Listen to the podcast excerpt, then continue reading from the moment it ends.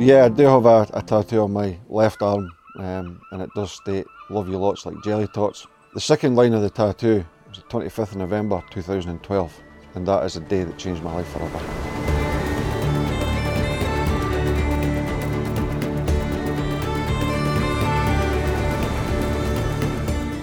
My name's Ben Thomson, 43 years old, from Dundee. I'm a firefighter. I'm also a volunteer down at the Broughty Ferry Lifeboat Station as a crew member. Just before I left the house that morning, um, I remember my wife saying to me, you know, don't be too late today. We have got stuff to do and we need to be at Gran and Granda's with the kids later on. Be home by mid-afternoon. So myself and Gavin have been friends for a long, long time, um, right the way through school into secondary. We used to kind of, you know, do a lot of hobbies and sports together. We left, we left secondary school into adult life and we stayed friends. Um, I've been Gav's best man at his wedding. He was best man at my wedding. And literally we just got into jet skiing. You know, we were all year round jet skiers. We'd go out and, and, any, any time of the day. On that particular day there was five of us and we decided to go around to St Andrews. As we're heading round, uh, we're taking a slow jaunt through the kind of along the estuary and one of our friends got into difficulty and his jet ski broke down and uh, we done a quick fix in the water and we were heading back. Three of the lads were going to carry on, and myself and Jamie were going to come back to, the, to Broughty Ferry. Turned the jet ski round, got about 100 yards, and my engine had seized. So my friend Gavin decided to tow me back in. Um, his jet ski started to overheat as he was pulling the, the jet ski through the water, and it, in turn it broke down as well. So one of the other lads, Paul, decided to put mines on the back of him and tow that back into Broughty Ferry, while myself and Gavin and another lad, Robert, had waited in the water until his had cooled down. Unfortunately, after several attempts, we couldn't get the jet ski started, um, so we decided to let Robert come back into Broughty Ferry and get the guys and come back out and get with. After about 15 or 20 minutes, um, we did see the jet skis coming back out, but by this time we'd been kind of pulled away into the water and uh, we were heading kind of further east. The guys came back to the location that they left us in, um, but we weren't there anymore. The, the, you know, the tide and the current had taken us to a part of the river called the Abertay Sands, which is commonly known as the washing machine. It became quite apparent that we were in danger once we hit this part of the Abertay Sands, um, and every wave that hit us was taking us under, as well as the jet ski. Um, and eventually the jet ski did sink. We could still see the guys looking for us, they couldn't see us. Then we seen them disappear to go what we thought was to get help.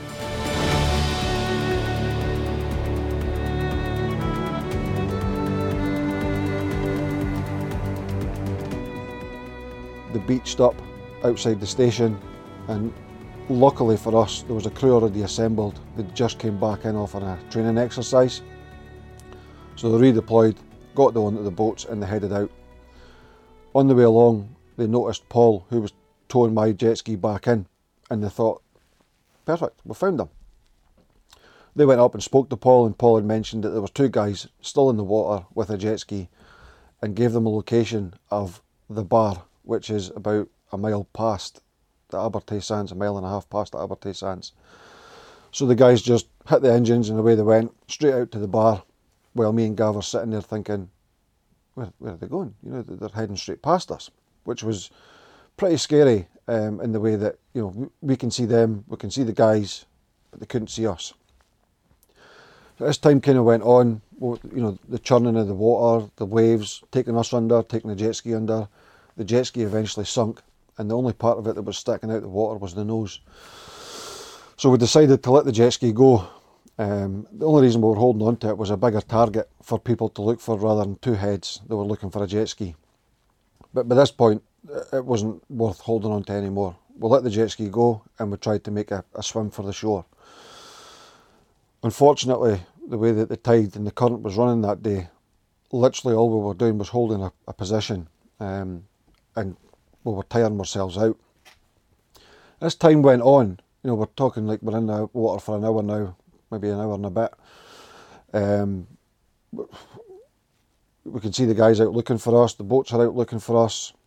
we then heard the helicopter. Fantastic. You know, the helicopter's going to come in, it's going to find us. No problem at all. And if you can imagine where you are in the water and drawing a line straight into the sky, the helicopter flew straight through that and went straight to the North Shore and headed out kind of east towards where the lifeboat was.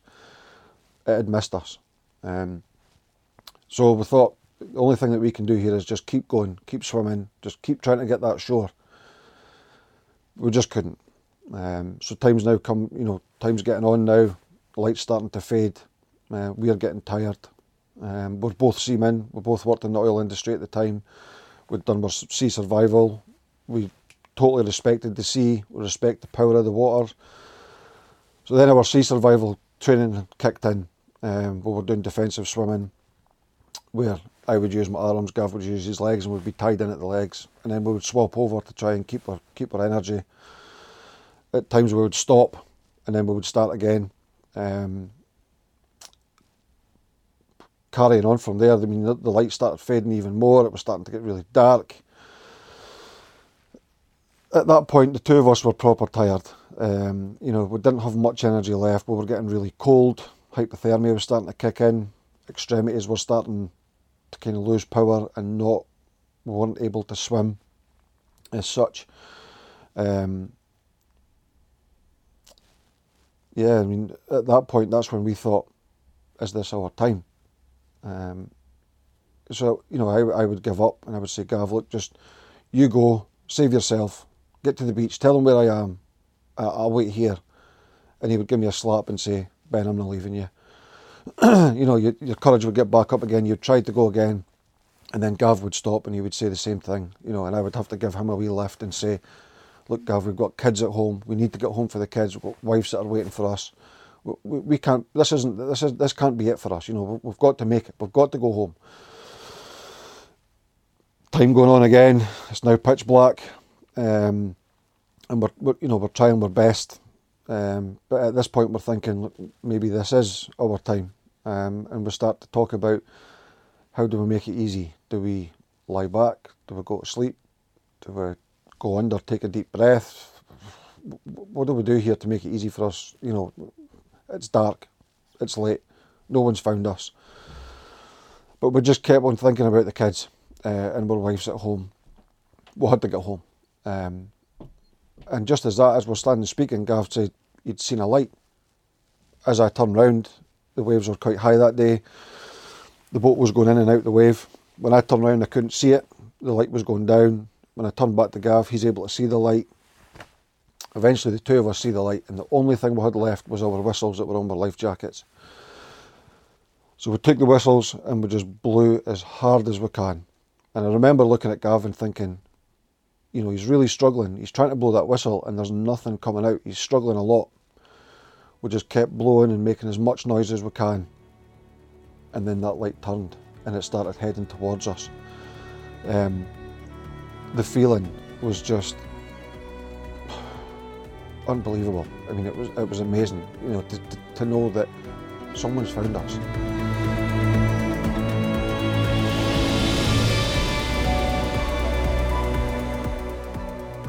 The light kept coming towards us, and all we could hear is a loud hailer saying, "We can hear you, but we cannot see you. Keep making a noise. We just just keep making a noise as much as you can."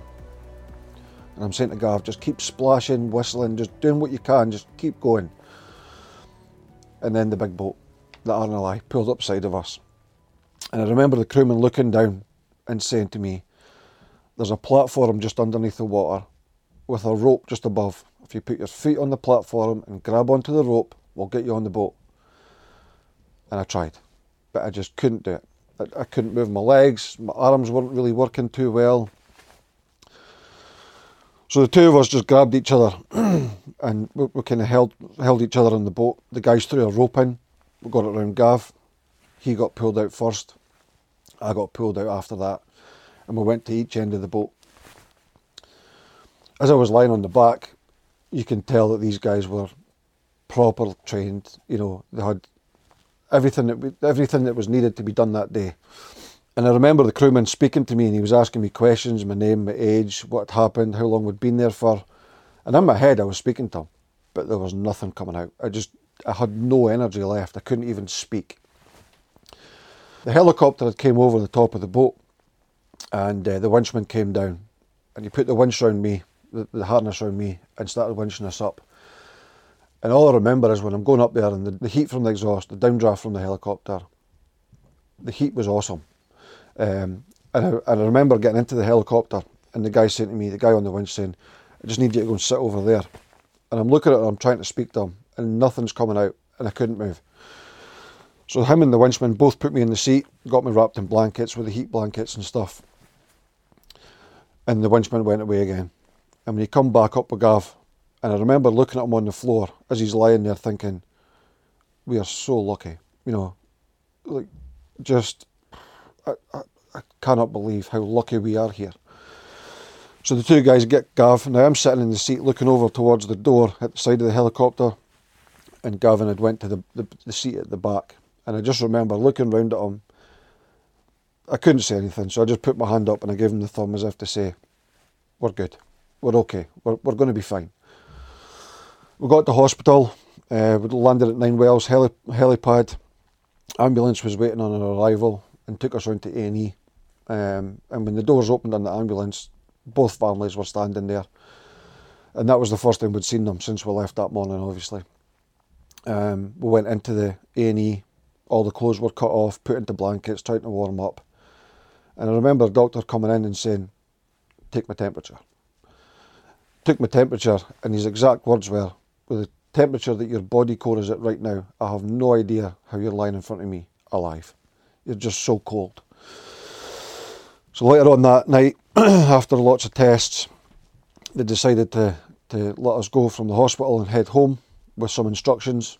Um, and I turned to my wife and I says, Where's the kids? Um, hell. wow. Right, so she's says, they're, they're at Grand's. We went up and uh, my son come running out. And he just shouted, Dad, where have you been all day? wow. Yeah, I just remember picking my son up, giving him the biggest cuddle ever, and crying like a little boy.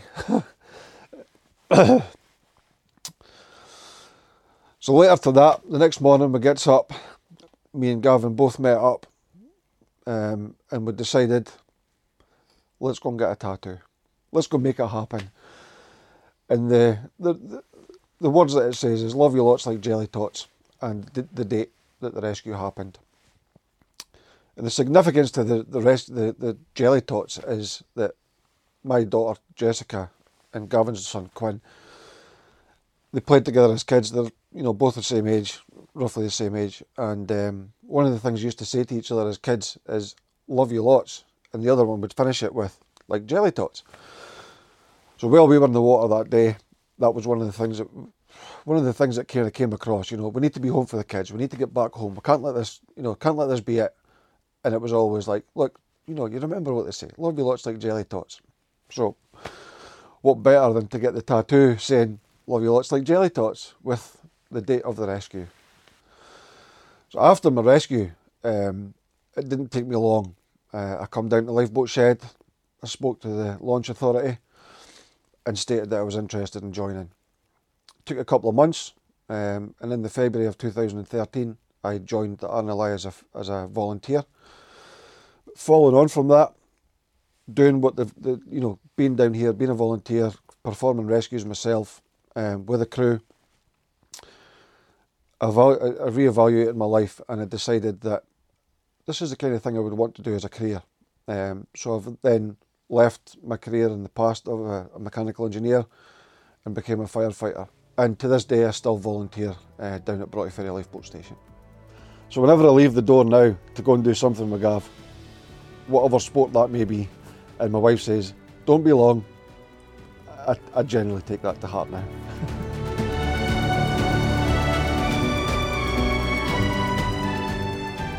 Hello, this is Seth Lakeman. You've been listening to the RNLI's 200 Voices collection. To hear more remarkable stories, head to rnli.org slash 200 Voices or subscribe to RNLI, wherever you get your podcasts. Thank you for listening.